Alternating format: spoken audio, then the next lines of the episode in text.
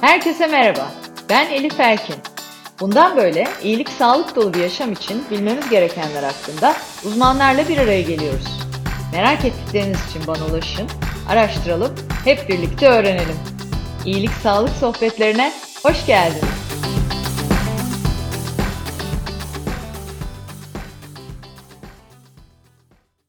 İyilik Sağlık Sohbetleri'nin yeni bölümüyle karşınızdayım.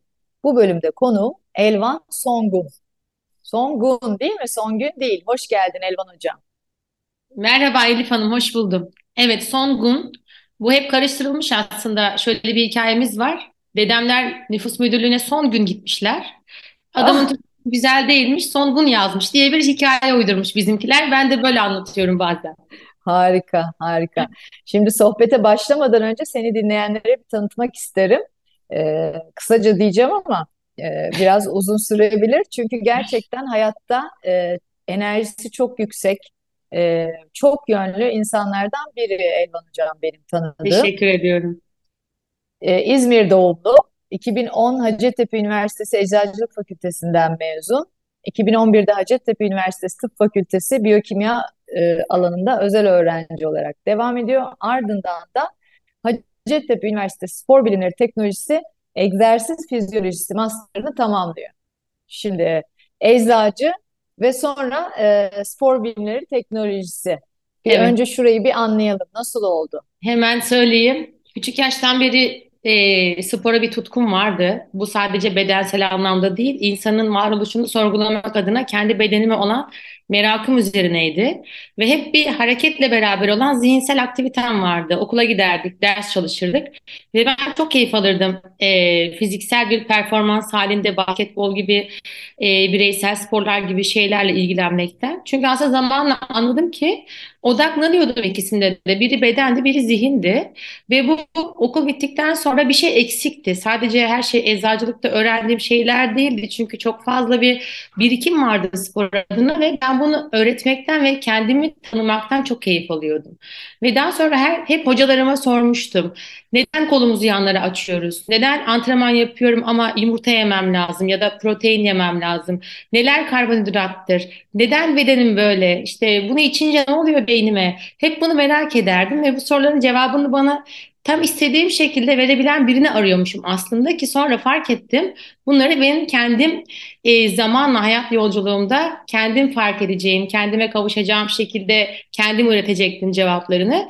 Dolayısıyla da o zamanlarki merakım üzerine eczacılık bittikten sonra e, bir süre devam etmek istiyordum. Çünkü o dönem dans girmişti hayatıma ve biyokimyada biz moleküler düzeyde hücresel yapıyı öğreniyorduk. Aslında o zaman da şunu fark ediyordum. Dünyanın işleyişiyle hücremizin işleyişi aynı olmasının merakı beni e, ispat aramak adına moleküler düzeyde Hacettepe Biyokimya özel öğrenciliğine itti. Daha sonra da daha egzersiz anlamında doping, antidoping ya da neden yüksek nemde, yüksek sıcaklıkta ben kondisyonum daha çok düşüyor. Sürekli kendimi merak ediyordum ve arkadaşlarımı merak ediyordum. Hep Bunları merak var altında. Evet ve Evet. beni çok e, motive eden bir hocam vardı Haydar Demirel. E, spor hekimi aynı zamanda Spor Bilimleri Yüksekokulu Teknolojisi Hacettepe'nin dekanı. Çok muhteşem bir adamdı. Onunla çok sohbet etme şansım olmuştu. Onun öğrencisi olarak egzersiz fizyolojisine yönlendirdi beni. Hani sen eczacısın, bu seni daha çok tatmin eder. Çünkü egzersiz fizyolojisinde beden bu oturduğu halde nabzımızın ritmi normal haldeyken nabız 140-150'ye çıktığında beden fizyolojik olarak buna adapte olmak için çok fazla mekanizması değişiyor. Ve ben yine aslında aradığım ispatları kitaplardan, makalelerden, moleküler düzeyden, Haydar öğrenmek istiyordum. O yüzden de bu egzersiz fizyolojisi beni çok kendine çekmişti. Çalışmamız da zaten e, doping, antidoping, steroidler üzerine steroid kullanımında hücre içerisindeki çekirdek sayısının belli bir yaştan sonra yapay olarak artışından dolayı kas kütlesi artışına dair olan gidişi beni çok etkilemişti mesela. O yüzden hep bir heyecanlı merak tutku halinde belki de dışarıdan baksak niye bu kadar merak ediyor ki dersiniz ama beni çok heyecanlandırırdı. Çünkü kendimi öğreniyordum sanki hayatı öğreniyordum bunu öğrenirken. Bu şekilde çok kısa anlatamıyorum. Kusura bakmayın. Yok, rica ederim, rica ederim. Harikasın. Şimdi bu tabii e, evet dediğin gibi bazıları için yani niye böyle bir şeyi merak ediyor olabilir. Ama senin için ne olduğu, ne anlama geldiği önemli. Ve de benim için ne anlama geldiği önemli. Çünkü Elvan Hoca aynı zamanda benim hocam. Ee, uzun yıllar onunla e, her ne kadar son dönemde bir türlü bana zaman ayırmasa da şikayet Estağfurullah. Hayat şartları değil. Evet. Uzun yıllar pilates e, çalışmaları yaptık birlikte ve en çalışkan ben, öğrencimdi. Günde çift defa gelirdi vallahi lafınızı böldüm. Vallahi, Kusura bakmayın. Evet, rica yani ederim. Doğru. Ben de sizi öveyim biraz. İşinde ne kadar başarılıysa sporda da o kadar odaklanarak kendine bu kadar bedenini öğreten başka bir kadın Görmedim diyerek yüksek konuşacağım evet. Ah canım benim. Çünkü e, işte senin farkın bence bu eczacılığı, anatomi bilgisini merakla birleştirip sürekli kendini yenilemenle de alakalı bir şey. Çünkü senin dersin hiçbir zaman bir standart başka bir yerde de yapacağımız bir ders olmadı benim için. E, ben de sonuçta 20 yıldır e, aktif spor yapıyorum öyle veya böyle bir şekilde. E, o fark e, ortaya konuyor. Yani hep hani konuştuğumuz istediğin işi yapmak, merak ettiğin şeye vakit ayırmak, onun evet. hayatındaki e, rolünü, e, odağını arttırmak gerçekten sonuca da yansıyor. Şimdi Elvan Songun dediğimizde birkaç tane e, şapka var. Eczacı, egzersiz fizyolojisi uzmanı, Theta Healing uygulayıcısı, Türkiye Vücut Geliştirme Fitness Federasyonu Milli Antrenörü, Türkiye Dans Sporları Federasyonu, dans sporu özellikle senin müthiş Latin dansların var tabii ki antrenörü. Üçüncü kademe pilates eğitmen eğitmeni, e, Türkiye Cimnastik Federasyonu pilates antrenörü, Türkiye Dans Sporu Federasyonu dans sporu A klas sporcusu, e, yine e, salsa antrenörü, dokuz kez Türkiye şampiyonu olan bir milli jimnastikçi, aerobik jimnastik yedi kere Türkiye şampiyonu, 2010 yılında Aerobik Jimnastik International Open Almanya Halloween Cup'ta dünya açık aerobik jimnastik şampiyonu, milli fitness sporcusu, 7 kez şampiyon. Ee, şampiyon da şampiyon. Ee, 2011 Women Fitness Avrupa beşincisi, 2011 Women Fitness Dünya altıncısı, 2016 Türkiye Dans Sporları Federasyonu Türkiye üçüncüsü. Yani bitmiyor. Ne güzel. Ee, müthiş. Bence zaten farkı yaratan da bu. Sürekli öğrenme, sürekli farklı şeyler deneme, kendini açma. Bu e, samimiyetle söylüyorum. Tabii ki e, onunla çalışan e, danışanlarının da hayatına çok e, fazla şey katıyor. Bir yandan da lisanslı yüzücü, basketbol sporcusu olduğunu ve amatör karate sporcusu olduğunu da söylemem lazım. Şimdi teşekkür ederim Melih Ne demek sen e, yaptın? E, o yüzden hani ben sana teşekkür ederim ki e, de ve böyle bir şansım var benim de. E, bütün bu şampiyonluklar kolay değil. Yani saymak bile insanı e, gerçekten yoruyor. E, ve şampiyonluk demek aslında disiplin demek bir taraftan baktığında. Ee, geçenlerde e, hatta Instagram'da da paylaştım. Acar Hoca'nın bir sohbetini dinlerken onu söyledi. Şimdi biz de biliyorsun Yavuz'da sabahları böyle altılarda, altı buçuklarda kalkıp bir yürüyüşe iniyoruz. Her inişimiz tabii haydi bakalım yürüyüşe inelim diyor olmuyor. Ee, bazen kendimizi gerçekten gerçekten mi inecek miyiz diye zorlaya zorlaya yataktan çıkardık. Çok iyi anlıyorum. Burada evet. şöyle bir şey ekleyebilirim belki. Ee, sağ olsun iyi antrenörlerim oldu. Hep hayatım da böyle takım sporu ve bireysellerde olmak üzere aslında aynanın karşısında kendimi düzelterek, bir disipline sokarak, şeklimi hizalamaya çalışarak, müziğe uyum sağlayarak bir disiplin ve bana verilen görevi o sürede en iyi şekilde tamamlamaya çalışarak aslında okula giden öğrencinin matematik sınavında çalışırken konuya hakim olması, anlaması gibi bir şey. Bu sadece beden görünürlüğü halinde oluyor evet. ve çok fazla etken var. Ve ben de öyle hissediyordum. Özellikle eczacılıkta okurken ya da bizim Türkiye'de özellikle spor yapan çocuklar, ben de aynı şekilde büyüdüm. Sağ olsun ailem destek oldu. E, belli bir yaştan sonra, ortaokul bittikten liseye geldikten sonra ergenlik başlıyor, dersler ağırlaşıyor, e, hayatı sorgulamaya başlıyor, üniversiteye geliyor, daha ağır oluyor. Hani nereden para kazanacağım diyor, orada daha çok para yok, kendin harcıyorsun. Federasyon çok destekleyemiyor, onun da çok kaynağı yok. Yurt dışına gidip evet. gelmen lazım, çok zor yani. Ve e, o yüzden özellikle e, ben de bu negatiflerle çok boğuştum. Ve Ankara'da eczacılığı kazandığım zaman e, milli takım antrenörü bir hocam vardı. Gazi Beden Eğitimi Spor'da doktorasını yapardı. O böyle çok mentorluk laflar ederdi bana ve toparlardı beni. Çünkü o 20 yaşlarındaki çocuğun özellikle hayatı ilk defa tanıma deneyiminde çok fazla e, kendi adına karar alması hakkında doğru yola gidemeyebiliyor. O Tabii, yüzden tabii. derdi ki işte hocam hastayım gelmeyeyim diyorum ama aslında canım istemiyor.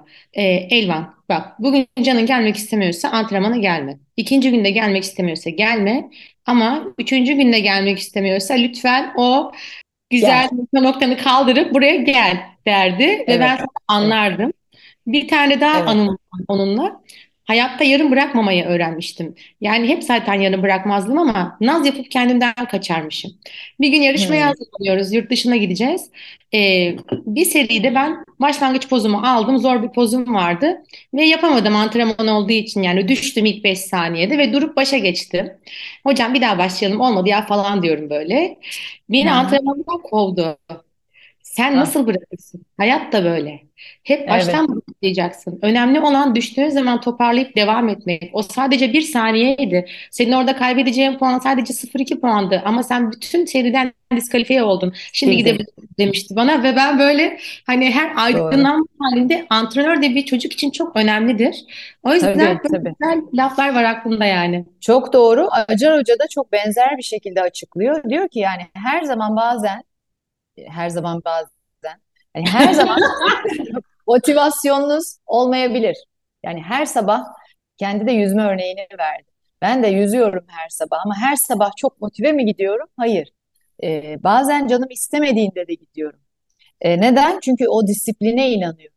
Gerçekten de o disiplin bizi anda tutan bir şeydi. Mesela ben e, seninle ders yaparken hocam e, hep başka hiçbir şey düşünemiyorum. Çünkü sen o kadar iyi e, kol kanat gerip e, konsantre ediyorsun ki yani aynı anda kolumu, başımı, sırtımı, bacağımı hepsini birden düşünmem ve sadece o an onu düşünmem lazım. Sporun bence en büyük faydalarından biri de o zaten. Zihinsel rahatlama, zihinsel odaklanma hani aslında fiziksel bir e, aktivite gibi görünmekle birlikte zihinsel anlamda gerçekten çok fazla e, katkısı var. E, şimdi Kesinlikle. burada size bir şey ekleyebilir miyim? Yine tabii böyle lafınızı ama yok. şimdi ço- o kadar çok fazla yaşta 2'den 98'e kadar belki beden görüp tanıdım ki bizzat. Özellikle odaklanmaya çalışan o psikolojiler, bedenlerini yönetmeye çalışan insanlar. Burada kesinlikle sağ ve sol beynin eşit hızda çalışması ve aynı anda algıyla beraber uygulama kapasitesi diyeceğim. Şimdi ne kadar spor yapmamış olursanız olun, siz zaten zihninizi çok iyi eğitmiş ve odaklanmayı başarabilen bir kişiyseniz, siz bunu çok iyi yaptığınız için aslında e, kolunuzu ya da benim söylediğim her hızlı e, uyarıyı güzellikle düzeltecek odağa sahiptiniz. En başta koordinasyonda bu çok zor olabiliyor. Kişi önce Tabii. zihnini eğitmesi gerekebiliyor. Bunun için yılıp da bırakanlar varsa spor için söylüyorum. Mutlaka Evet. öncelikle bu işin bir odaklanma işi, konsantrasyon işi olduğunu hatırlatmak istiyorum.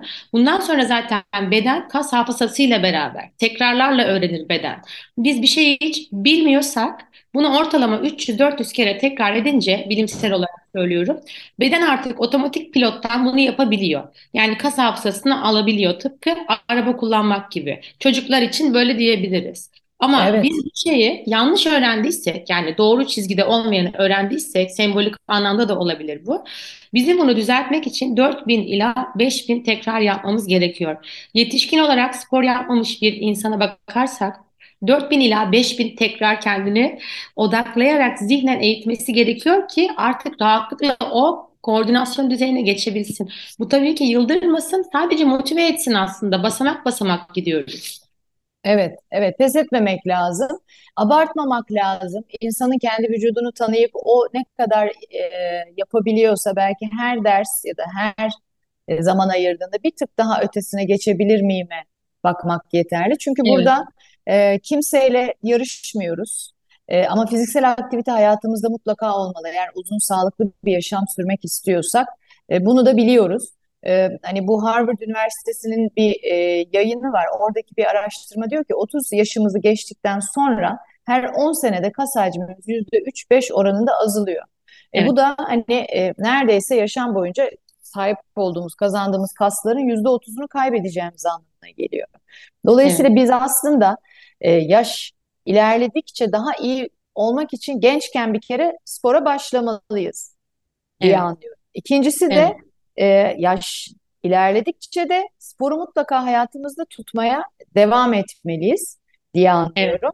E, Evet. hani bu, bu kas e, kaybı konusunda var mı e, söyleyebileceğimiz bir şey? Evet, şimdi şöyle, bunlar hep böyle e, bize masal hikaye gibi anlatılıyor ya, zihinde bir ispat arıyor.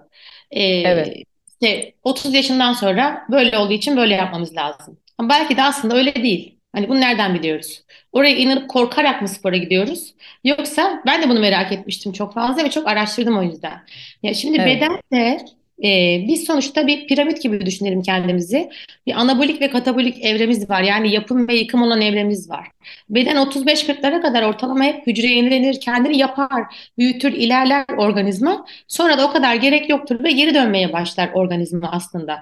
Metabolik anlamda düşündüğümüz zaman bizim en verimli olan yaşlarımız 28 ila böyle 40'lara doğru belki maksimal spor olarak bahsediyorsak geçer genelde. Ve biz e, ilk 7 yaşa kadar, 6-7 yaşa kadar sokakta oynayarak, hareket ederek, koşup zıplayarak yani hareket halinde büyüyen bir çocuksak, özellikle şimdi online devreye girdikten sonra evde çok oturan, iPad'lerle vakit geçiren çok çocuk var. Ve 12 yaşına geldiğinde daha nasıl diyeyim öne eğilemeyen çok çocuk gördüm.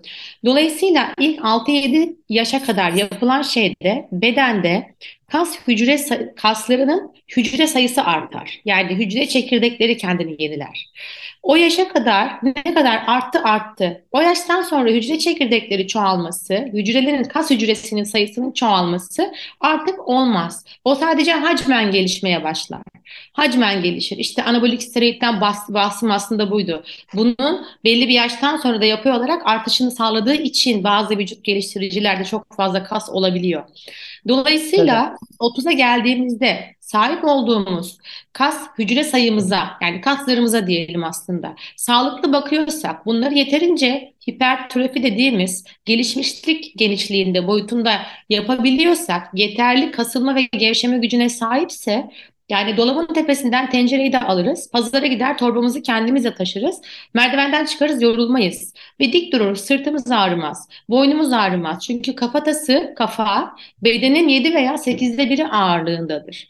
Biz şimdi 70 veya 80 kilo olsak bunun 10 kilosu kafa. Öyle düşünün. Tabii. Boynumuz niye ağrıyor diyoruz. Doğru duruş, postür. En sağlıklı olan postür zaten bunun gibi durumlardan bahsedebilirim.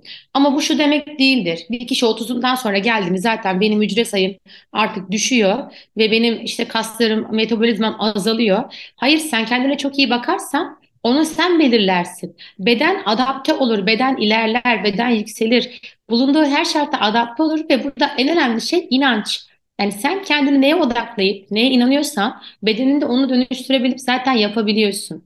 Ee, Evet yani artık be- bu yaştan sonra bir kas e, ya kaslar zaten gitti geri, yerine getiremeyeceğim gibi bir düşünce e, evet, yanlış bir düşünce. E, 30 yaşımızdan sonra da spora başlayabiliriz. 50 yaşımızdan sonra da hani spor diyoruz ama aslında egzersizden bahsediyoruz. Fiziksel aktiviteden bahsediyoruz. Bu yürüyüş de olabilir. E, peki böyle hani hayatına sporu maalesef ki Türk kültüründe e, yaşamlarımızın doğalında yurt dışında çokça gördüğümüz gibi e, spor yok. Yerleştirememişiz. Yani çocuklarımızı da evet anne babalar olarak dediğin gibi ilkokulda yönlendiriyoruz spora. İşte e, Nehir biliyorsun basket oyun, oyuncusu. Şimdi Mira voleybol oynuyor. Bora e, aynı şekilde. Ama e, işte LGS zamanı geldiğinde dur bir bakalım. Ondan sonra üniversiteye hazırlanmak falan. Belki de spora en ihtiyaç duydukları, zihinsel olarak zaten çok zorlandıkları ergenlik döneminde spor hayatlarından çıkıyor gidiyor.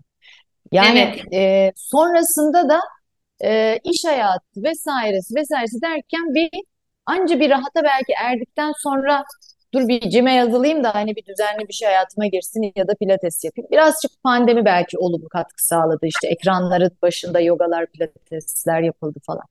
Yani ne zaman başlayabiliriz? Başlamanın yeniden yaşı var mı? 30 mudur? 50'den sonra başlayabilir miyiz ve ne yapmalıyız? Neye dikkat etmeliyiz? Ee, yeniden spora başlama aslında önce bence şunu sormak lazım. Hani spor şart diyoruz. İnsan diyor ki neden spor şart? Nedenini şöyle anlatayım ben. Özellikle spor şart diye irite olanlar varsa çünkü kimisi yapılması şart olan bir şey yapmak istemez. Saçma gelir ve neden spor yapayım ki der. Ne zaman konuşsam sonra fark eder, anlar ve heyecanla spora yazılmaya gider. Şimdi öncelikle beden hareket üzerine kurulmuş. Neden? Bizim kan damarlarımız var. Biz suyu açtığımız zaman borudan su geçer. O zaman su, boru paslanmaz. Bizim kılcal damarlarımız var. Hücrelerimizde yağ yakan şeyler. Beynimizin çalışması için beyne glikoz gitmesi lazım. Ve bunun için de damarların rahatlıkla açık olması lazım.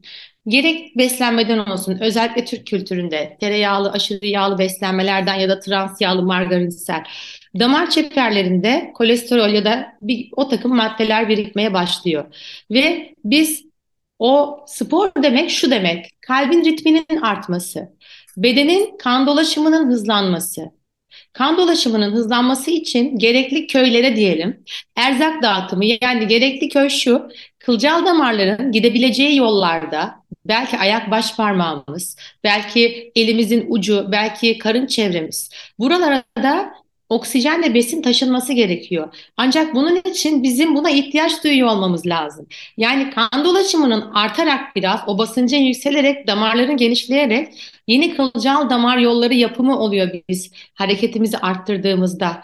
Yeni kılcal damar yapımı demek bizim sağlıklı düşünmemiz demek. İleride Parkinson, Alzheimer Tabii. Bu gibi hastalıklar bir anda olmaz. Birikerek olur. Sen 30 yaşından sonra kendini salarsan, bedenine bir beden değilmiş gibi davranırsan, sadece kalbini nefes alıp vermek ve yiyip içmek için kullanırsan o zaman senin beynin gerek duymaz ki yeni şeylere ya da karaciğerin. Karaciğerinin temizlenmesi için bol su girmesi lazım. Orada kan dolaşımı olması, kan dolaşımından boşaltım sistemine aktarılması ve bir takım maddelerin oradan karaciğerden değiştirilerek, böbreklerden süzülerek atılması lazım.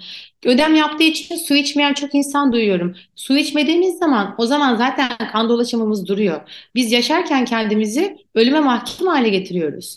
Dolayısıyla canlılık demektir. Hareket candır. Hareket nefestir. Tabii. Nefes harekettir. Hepsi bir hizalanmadır. Dolayısıyla spora başlayıp başlamamak aslında değil de sporu bir öğün gibi yaşam tarzımız evet. haline getirmek. Çünkü o bizim doğalımız.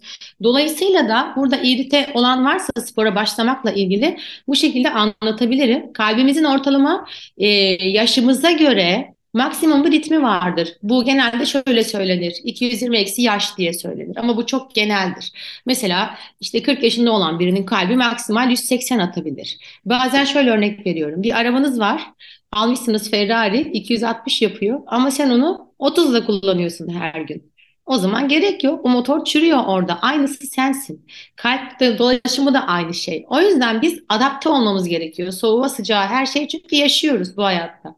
30 Tabii. yaşından sonra spora başlamak için öncelikle bir metabol genelde şöyle bir şey yaparım ben. Hani vaka gibi bu doktorların aldığı bazı e, hastaya sordukları sorular olur. Onun gibi genelde sorarım. Yaşınız kaç? İşte diyelim 40. Ee, daha önce spor geçmişimiz var mı? Çünkü ona göre sen düşünüyorsun. Yani demek ki bedeni hiç adapte değil. Bayağı bir ağrılı da olabilir ilk başlangıç dönemi. Belli bir spor geçmişi var mı? Belli metabolik hastalığı var mı? Şeker, kalp, tansiyon, kolesterol gibi metabolik hastalıklar. Çünkü tansiyonu varsa burada birazcık kılcal damardaki basıncı yükseltmek, küçük kas gruplarını biceps, triceps gibi çalıştırmak tehlikeli olacaktır. Çünkü o basınca dayanamayabilir. Dolayısıyla buna göre özel yazılmalıdır programı. Geçirdiği bir ameliyat var mı? Bel fıtığı, omurgasında bir problem, boyun fıtığı, dizlerinde bir problem var mı? Dizlerde menisküs tarzı ya da bazı kayma gibi problemler varsa belli açıya kadar bükebilirsiniz. O yüzden hani bilinçli bir kendin bunu bilmiyorsan sana bunu öğretecek bilinçli bir hocayla kendi bedenini öğrenmek evet. için başlamalısın ki sen o bedenle çünkü kendin yaşıyorsun. Şunu yapan da çok. Hoca bir şey söylüyor. E, hiç kendinin farkında değil yapmış olmak için yapıyor gidiyor. O da kendini kandırmaktır. Önemli olan senin kendine bir markete giderek bir yere giderek kendine güzel kıyafetler alıp e, güzel dış görünüşüne bakıyorsan içindeki damar yapısını dışarıdan görseydin o zaman dışarıdan da evet. içine yatırım yapmak için daha zihnin ikna olurdu. Olay aslında görünmezi birazcık hissetmek. Burada Önemsemek. da fazla evet kendini sevmek duygusu devreye giriyor ki Türkiye'de çok fazla burada e, özellikle çok değersizlikle bu konuyla ilgili e, sıkıntılar olduğu için de biraz da e, her şey bir arada. Psikosomatik de gerçekleşebiliyor yani. Ve çok doğru. E, Metabolik hastalığı yoksa normal üzerinden gidelim. E, burada daha önce yaptığı bir sporu da sorduk. Bana söylemek istediğiniz herhangi bir şey var mı diye sorarsınız. Çünkü belki e, antidepresan kullanıyordur. O da çok etkiler. Beyin kimyasalları dengesi yoksa. Her şey normal diyelim. Spor nasıl başlayacak? Bir anda kendini öldürmek için değil. Şunu anlatmak istiyorum. Yani çok Evet, belki evet, moleküler düzeye iniyorum ama çünkü zaten her bilgi her yerde var. Ben o yüzden tabii, galiba siz benimle konuşuyorsunuz. Ben de bunları söylemek istiyorum. Şimdi evet, bir örnek verelim. Fiziksel adaptasyon nasıl gerçekleşir? Yani biz spora ilk başladık. Normalde bizim kalbimiz 70-80 falan atar. Çok sporcu değilsek. Hadi 90 diyelim. O kadar bile çıkmaz yani. Ve biz de yürüyüşe başladık ya da hafif tempolu koşuya başladık. İlk 10 dakika ısınacağız diyelim. Beden 12 dakika sonra ortalama olarak adapte olmaya başlar. Yani oksijenle dolaşıma geçmeye başlar. Şimdi bizim kalbimizin ritmi artmaya başladı. İlk 30 saniye, 40 saniye içerisinde hücre içerisindeki, kas hücresi içerisindeki ilk yakıtlar yanar. Bunlar bizim ani reaksiyonlarda kullanmamızı sağlayan ya da 100 metre koşucuların da o e, hızlı ve patlayıcı hareketleri sağlayandır. İkinci, üçüncü evet, dakikaya kadar laktik asit sistemi devreye girer. Çünkü hücre glikozu yani bizim yediğimiz besinlerin temel moleküler yapıtını hücreye sokup da bunu yakması gerekiyor ki enerji açığa çıksın. ATP açığa çıksın. Dolayısıyla ilk 2-3 dakika içerisinde laktik asit sistemi glikoz tam olarak dönüştürülüp karbondioksite kadar indirgenemez hücrede. Dolayısıyla da bu yarım kalır. Yarım kaldığı için kaslar arasında asidik yapılar diyelim oluşarak yorgunluk hissettirir. Ama sen dayanırsan ve beşinci dakikayı atlatmaya başladığında sanki sana sonsuza kadar böyle devam edebileceksin hissi gelmeye başlar birazcık. Çünkü beden oksijenle dolaşımın küçük küçük geçmeye başlar. 12. dakikaya kadar beta oksidasyon dediğimiz şeyle çünkü yağ hücresini çok geniştir ve büyüktür. Hücreye alamazsınız. Yağ molekülü yakılarak e, kana geçecek ki hücreye gitsin. Oradan oksijenle birleşerek artık bir normal solunum versiyonuna geçsin. Dolayısıyla biz ortalama 10 dakika, 12 dakikaya kadar kendimizi öldürmeden hafif bir tempo ile başlayarak kondisyonumuz iyiyse ya da kendimizi yöneterek çünkü hemen şu olur. Hocam bu çok hafif ya derler, bir tekrar yaparlar ama 15 tane. Altında tıkanır. O yüzden bunu bilmek lazım. Öldürmeyelim kendimizi. Hafif başlayalım. Şöyle bir şey yapalım. Yogadan örnek veriyorum. Tapas dediğimiz bir şey vardır yogada. Kendini ateşli zorlama hali.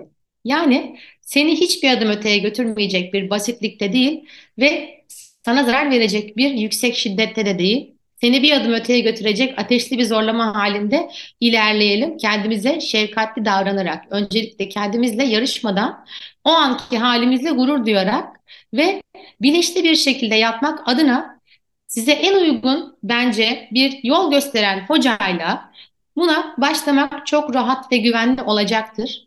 Kendi başımıza yapacağımızı düşünebiliriz, evet. Ee, ama maalesef ki dışarıdan kendimizi görmüyoruz. Burada ikinci yaptığım analizlerden bir tanesi postür analizi. Kişiye önden, arkadan, sağdan, soldan bakarım ki omurgasında bir eğrilik var mı? ya da kalçası geriye mi çıkık veya kalçası çok mu önde? Postürünü analiz edersiniz. Ona göre anlarsınız ki "Hı, bu kişi masa başında oturmuş çok fazla ve sırt kasları çok zayıf. Bu kişinin sürekli göğüs çalışması onun yine sırt kaslarını uzatacaktır. Çok işine yaramayacaktır. Ama bu kişi özellikle en önemli şey ileri yaştaysa. Okey, küçükse sorun değil. Şimdi ileri yaşa geldiğimizde omuz başları öne gelmeye başladığı anda omuz eklemi yukarı çıktığından dolayı boynumuzun 7 tane omurunu öne iter. Bu bizim tam trapez bölgemizde ve kulak arkalarımızda ve kafatasımızın o boyun omuruyla bağlantı oksipital bölgede çok büyük ağrılara sebep olur. Ve bu ağrılarda biz sırt çalışırken omuz eklemimizi doğal açıda geri alamayız. Böyle bir sürü öğrencim var. Doğal Tabii. açıda omuz eklemini geri alamadığımızda biz her sırt hareketi yaptığımızda omuzumuzun eklemine zarar vermeye başlarız. Çünkü doğru açıya eklem gidemediğinden dolayı o çok fazla gerilmeye başlar ligamentler, ön taraftan bağ dokusu ve belki de kasa zarar verebiliriz. O yüzden genelde Evet. omuza enjeksiyon yapılan sakatlıklarda bu gibi problem çok olabiliyor. Benim tavsiyem hemen ağırlığa gireyim, bedenim şişireyim. Hızlı gelen hızlı gider. Postürünüze odaklanın. Şahsen Evet, söylüyorum. Her hocanın görüşüne saygı duyuyorum. Benim kendi görüşüm bu. Ee, özellikle bu herhangi bir rahatsızlık yoksa normal sağlıklı bir bireyden bahsedelim 35-40 yaşlarındaki. Postüre odaklı, postürle ilgili en elzem sıkıntıları sporla çözemiyorsak bir fizyoterapist eşliğinde onun da profesyonel desteğiyle önce bedenimizi hizalanması için eklemsel olarak doğru açıya getirebilecek bazı gevşetmeleri yapalım. Ve sonra güzellikle kuvvet çalışmalarımızı, belki de kardiyo çalışmalarımızı yağ yakımı için zayıflamak istiyorsak yapalım. Burada kuvvet egzersizleri bizim için çok önemlidir. Çünkü Pilates der ki omurga kuvvetli bir üst beden lazımdır. Neden? Çünkü omurilik orada. 33 adet omur içerisinden geçen beyin omurilik sıvısı ve sinirlerimiz var. Bu omuriliğimizin içerisinden geçen sinirler sayesinde her şeyi algılıyoruz, hareket ediyoruz, bir şeyler yapıyoruz. Sıkışmıyoruz, öne eğiliyoruz, kalkıyoruz. Ondan sonra bu omurgamızı taşımak için özellikle el ve ayaklarımızda olan uzun kemikler olmadığı için gövde kısmımızda 33 tane omurun birbirine disklerle bağlantılı şeyi tam bir düz sopa gibi olmadığından dolayı ve içerisinde yaşamsal organlarımızı, akciğer, kalp, mide gibi organlarımızı barındıran göğüs kafesi olduğu için buna sabit bölge diyorum. Bu bölgemizi tamamen kuvvetli e, yapmamız lazım. En önemli faktör de nefes. Çünkü nefesle birlikte omurgamız gelişir ve dikleşir, düzelir, genişler. Hareket esnasında nefes ritminiz hareketle uyumlanmalı. Çünkü evet, hareketin zorlanma ve gevşeme kısmında genellikle göğüs kafesi sönen yani aşağı çöken ve oyununu çok kasan çok fazla insan var. Önemli olan, buradan samimiyetle söylüyorum belli bir yaşın üzerindeysek ilk sağlık omurga sağlığı ve omurgamızı taşıyan o güzel üst bedenimizin tüm kasları tabii ki yere sağlam basabilmek için bacaklarımız, kalçalarımız o yüzden kuvvet egzersizimiz çok önemli. Ama biz belli bir yaşın üzerinde olduğumuz için özellikle çocuk da olmadığımız için henüz burada stretching devreye giriyor. Çünkü ben kuvvetlenebilmem için eklemimin hareket edebiliyor olması lazım. Özellikle kalçalar çok gergin olabiliyor. Kalçanın gergin olması demek bacağımın hareketinin, hareketinin sadece belimden kaynaklanıyor olması lazım. Yani bacağımı Kalçadan özgür hareket ettirebilmem gerekiyor ki belimi koruyayım. Belim benim yaşam merkezim. Dolayısıyla dediğim gibi öncelikle kendi bedenimizi fark ederek, tanıyarak e, ve gerekirse fizyoterapist veya bazı postürel olarak detaylı çalışmalarla biraz ilerleyerek çok fazla kilomuz varsa yürüyüşlerle kardiyomuzu kendimiz yapmaya çalışarak başlayabiliriz. E, Süper. Şimdi şöyle bir araya gireceğim. Harika valla ders gibi dinliyorum, not vallahi aktı gidiyor sen görüyorsun, evet. Sen görüyorsun. Şimdi şu çok önemli. Zaten hani hem eczacı olmak, anatomi bilgisi, sonrasında işte spor hocalığını bu e, bu kadar profesyonel seviyede yapmış olmanın da verdiği bir durum tabii ki bu. E, Umuyorum ki dinleyen herkes için de faydası çoktur. Hani şimdi dinleyici profiline baktığımızda bizim Genellikle de 30 yaş ve üzerinde bir e, gruba da hitap eder bir halimiz var. O yüzden de bence ayrıca Evet, kıymetli. Bir kere insanın bir e, kendini fizyolojik anlamda tanıması çok e, çok mühim dedin. E, doğru, e, çok katılıyorum. Çünkü e, kaş yapayım derken göz çıkarma gibi durumlar çokça yaşanıyor. Biz hani bunu e, görüyoruz. Hani Life Club üyelerimizde de görüyoruz. Şey, çevremizde arkadaşlarımızda da görüyoruz. E, spora başlıyor bir heves e, iyi bir şeyler yapacağım zannediyor ama bir anda kası yırtıyor. Çünkü aslında e, yanlış bir şey yapıyor o Evet, anki vücudunun kesinlikle. e, durumundan sebep. O yüzden mutlaka e, bir öncelikle kendimizi bir o gözle e, muayene ettirmemiz, kontrol ettirmemiz lazım. E, katılıyorum. E, geçenlerde bir filmde denk geldim. E, böyle iki arkadaş sohbet ediyorlar. Ondan sonra ve bir tanesi böyle işte e, alkolü bırakmış, böyle bir kendini detoksa almış, zayıflamaya çalışıyor falan. Öbürü de diyor ki ya diyor böyle hayat mı olur diyor. Ne yapıyorsun diyor. Niye diyor bu kadar böyle e, kasıyorsun falan. O da diyor ki kasmıyorum diyor. Yani kendimin en iyi halini merak ediyorum. Aslında spor böyle bir şey. Bu cümle benim çok hoşuma gitti. Çok güzel. E, gerçekten de kendimizin en iyi hali ne olabilir merakıyla spor yaptığımız zaman o başka bir noktaya gidiyor. Öbür türlü işte steroid alayım, e, kaslarım e, şununki gibi olsun, işte e, boyum onunki gibi olsunlar falan devreye girdiğinde başka bir yola Burada kayabiliyor. biraz da Theta Healing'e de çok benziyor. O yüzden de burada bir söylemek istedim. Kendimin en iyi Evet, hali. Herkes aslında bunu evet, arıyor. evet, Ee, evet. Ve amaç o amaçla yaptığın zaman e, bence sonuç da e, etkili oluyor. İkincisi yine verdiğin e, tüyolardan e, şu yani bir önce kendimizi tanıyacağız. İki 12 dakika çok önemli. Bir evet, dayanacağız. Sonra zaten o yolak çalışmaya başladıkça bu bize artık vücut adapte olacak, alışkanlık olacak ve gerçekten de öyle oluyor. E, sporu hayatımızın içine bir şekilde kattığımızda kendimizi zorlamadan ama bir adım ötesine gidecek ateşli halle senin dediğin gibi evet, e, yapmadığımızda bu sefer ya arıyoruz yani vücut istiyor. Bugün yürüyemedim diyoruz. En azından bir kendi kendimizi motive edecek bir şey de çıkıyor ortaya. Yine evet. e, üçüncüsü e, hani bu 12 dakikanın da altını bir daha çizeyim yani çok da uzun bir zaman değil bence dayanabiliriz.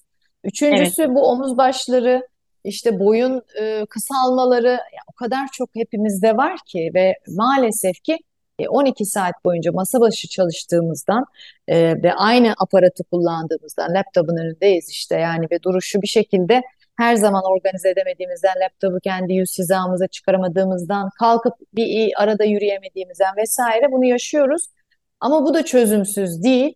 Yani evet, hani ağırlıktan çok kuvvetlenmeye yönelin dedin ya bence o da çok kıymetli. evet, Ee, esneme bizim için çok önemli. Ee, yani şu postüre odaklanmak aslında e, zaten postürü düzeltmeye odaklandığımızda herhalde e, doğru yolu da daha rahat buluyor olacağız. Ve tabii evet, ki profesyonel destek alma imkanımız varsa güvendiğimiz, iyi olduğunu, geçmişini, referansını bildiğimiz bir hocadan hani onu da altını çizmek evet. istiyorum. E, bu desteği almak kesinlikle dersin kalitesini, e, verimliliğini çok fark ettiriyor.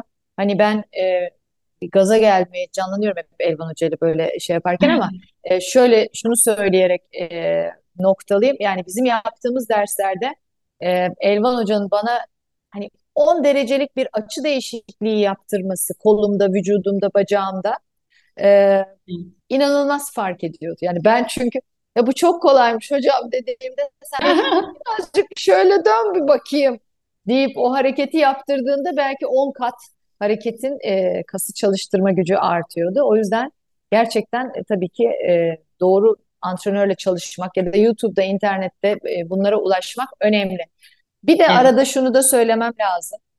E, hani e, sen, sen sana sözü topu atmadan önce. Şimdi bu açıdan da e, kendimi e, hayatta da iyi hissettiğim noktalardan birindeyim aslında. Yine senin sayende. Çünkü e, Life Club'da da biz e, işbirliği yaptık sevgili Elvan hocamla. E, çok da doğru bir işbirliği için de öyle. Çünkü hani bir tarafta işte bu duyduğunuz bütün o eczacılık e, altyapısı, egzersiz fizyolojisinin bilimsel yaklaşımı ve de bitmeyen bir merakla zaten sürekli araştıran ve kendi bilgisinin üzerine koyan e, işte Theta Healing, Theta Healing çıkıyor oradan. Farklı pek çok e, eğitimi de var zaten Elvan Hoca'nın. Hani podcastlere sığmaz ayrı bölümler de yaparız ama Life Club'da şunu yaptık. Elvan Hoca'yla müthiş bir e, hani antrenman algoritması üzerinde çalıştık. Hatta çekimleri de sağ olsun e, onunla yaptık. E, orada uygulamayı e, indirip ücretsiz üye olan herkesin görebilecek olması da kıymetli. Çünkü herkesin özel antrenörle çalışacak zamanı, ekonomik gücü olmayabilir. Ama bu tip platformlar, güvenilir platformlar e, olduğu zaman insanların hayatına hareketi biraz daha katarız. Hareketi katarsak sağlığı daha fazla katarız. O da zaten bizim hayat amacımızla örtüşmüş olur diye de söylemiş olayım. Evet, kuvvetlenme ve esneme çok önemli. Özellikle bizim gibi 30 yaştan sonraki spor hayatında dedik. Bir de şöyle bir şehir efsanesi var. Ne düşünüyorsun? Ya spora başlamak okey de bırakırsan eskisinden de beter olursun. Çok kötü bir şey. Sakın başlama gibi bir moda da girebiliyor insanlar. Çok Ee, güzel ne sordunuz. Çok güzel sordunuz. Ee, öncelikle şunu bir söyleyeyim. Az önce bir şey e, bir şey daha ekleme ihtiyacı hissediyorum. Beden 12 dakika sonra yağ yakımına anca başlıyor, adapte oluyor. Biz kardiyo yapıyorsak özellikle 30 yaşın üzerinde e, maksimum 45-50 dakika yeterlidir. Yani Evet. 45 dakikanın üzerinde artık beden eklemsel anlamda biraz zarar görmeye başlar. Özellikle uzun süreli yürüyüş ve koşularda. Bu da e, belli bir kondisyon seviyesinde ve güç seviyesinde değilsek tabii ki. Yoksa profesyonel sporcular için belki maraton koşuyordur yani. Bunu böyle söyleyeyim öncelikle. Diğer konuya gelirsek de e, şimdi burada yine adaptasyon dedik ya. Aslında Evet, kökten gireyim ben size. Biyolojide görürdük çocukken. İşte spor oluşturur hücre, tek hücreliler. Soğuk hava şartlarına adapte olmak için. O zamandan zaten bizim DNA'mızın genetik bilgeliğindeki hücrelerimizde diyeceğim bir adaptasyon varmış. Tek hücreli bile bunun zekasına sahipmiş. Şimdi biz bedenimizi e, orga- organel bazında hücrelerimizin içerisinde mitokondrilerimiz vardır ki bunları annelerimizden alırız. Oksijenli solunumu yapmamızı sağlayan bizim oksijeni bu bedende değerlendirmemizi sağlayandır aslında onlar. Dolayısıyla biz spora başladığımız zaman hücre der ki ay bana oksijen lazım ya bana oksijen lazım der ve orada mitokondri sayısı artmaya başlar. Beden hemen oraya adapte olarak mitokondri sayısını arttırır. İkinci koştuğumuzda Aa, bugün daha iyiyim deriz. Ne kadar istersek evet, o kadar artar. Ama biz yine bilimsel olarak ben de aynısını araştırmıştım. Bir makalelerden bakarak söylüyorum size. Maalesef ki çok üzgünüm. 5 ay boyunca yaptığımız güzel bir antrenman varsa ve biz bunun sonrasında 5 gün bayram tatiline giderek hiçbir şey yapmazsak beden başa dönüyor. hay Allah. Allah. Maalesef. Demek ki Çünkü diyor yapacağız. ki Yapacağız. 3 gün sonra hücre zekası diyor ki mitokondriye e seni kullanmıyorum ben ne gerek var? Beden ekonomik enerji harcamak ister. O mitokondriyi yok ediyor gönderiyor. Diyelim benim Evet, 10 tane varsa orada 5 tane kalıyor. Çünkü bana gerek yok. Dördüncü güne geldim artık. Kullanmıyorum onu. Niye onun için bir besin taşımaya çalışsın organeli beslemek için? En küçük düzeyde bakarsak buna. O yüzden doğru. e, bir şekilde kendimizi maksimumu bir anda çıkartıp da sonra demotive olacak şekilde indi çıktı değil. Bu bir kalp ritmi gibidir beden fizyolojisi. Sürdürülebilir olması Evet, lazım yani yaptığımız yükselir biraz şey. düşer. Yükselir biraz düşer. Normaldir bu. Kilo da öyle Evet. yükselir biraz düşer. Evet. Zaten sağlıklı yaşam dendiğinde hani hangi uzmanla konuşursak konuşalım bunu çok söylüyorum. Ee, en sıklıkla gelen e, kavramlardan biri denge oluyor. Yani hiçbir şeyi abartmamak. İşte yürüyüşü de Bravo. e, yani 45-50 dakikayı geçmenin bir e, faydası yok. Hatta zarara dönüşebiliyorsa yapmamak ya da bir dönem çok ağır yapıp ondan sonra sıfırlamak değil. Bunu sürdürülebilir şekilde hayatımıza katmak her zaman için e, çok fayda sağlıyor. Valla Elvan Hocam iyi ki geldin. Şimdi son soruya geldi sıra. Nasıl geçti Tamam. zaman bilemedim. E, ama Hiç anlamadım. Çok keyifliydi. evet söz almak isterim. Bir tane de, e, spesifik olarak e, Theta Healing seansı yapmamız lazım. Hemen ne zaman isterseniz yapalım. Ben de çok heyecanlıyım. E, özellikle süper. sizin böyle bir şey denemek istemeniz e, çok şu an beni gururlandırdı. Çok heyecanlandırdı. Ne zaman isterseniz talep sizden gelsin. Öyle yapalım. Tamam, tamam anlaştık. O zaman Tamam. son sorumu soruyorum. Geleneksel sorumuz. E, Elvan Hoca'nın iyilik sağlık rutini nedir? Ah, çok güzel bir soru ya. Ya, Elvan Hoca'nın iyilik sağlık rutini şudur. E, sabah mutlaka ilk uyandığımda yüzümü yıkarım ve benim bir köşem vardır. Mumumu yaktığım, tütsümü yaktığım, karanlık da olsa bazen beşte kalkıyorum. Orada iki tane mat serilir yere. Oraya meditasyona otururum. Bir 20 dakika kadar meditasyon yaparım. Güne kendimi hazırlarım. Ondan sonra günüme devam ederken mutlaka kalkar kalkmaz öncelikle iki bardak birazcık elma sirkesi damlatarak bazen her, her zaman da her gün yapmam biraz dişlerde lekelenmeye sebep olabiliyor. İçtiğim iki bardak ılık suyum vardır. Ee, yeşil elmayı çok severim limonlu.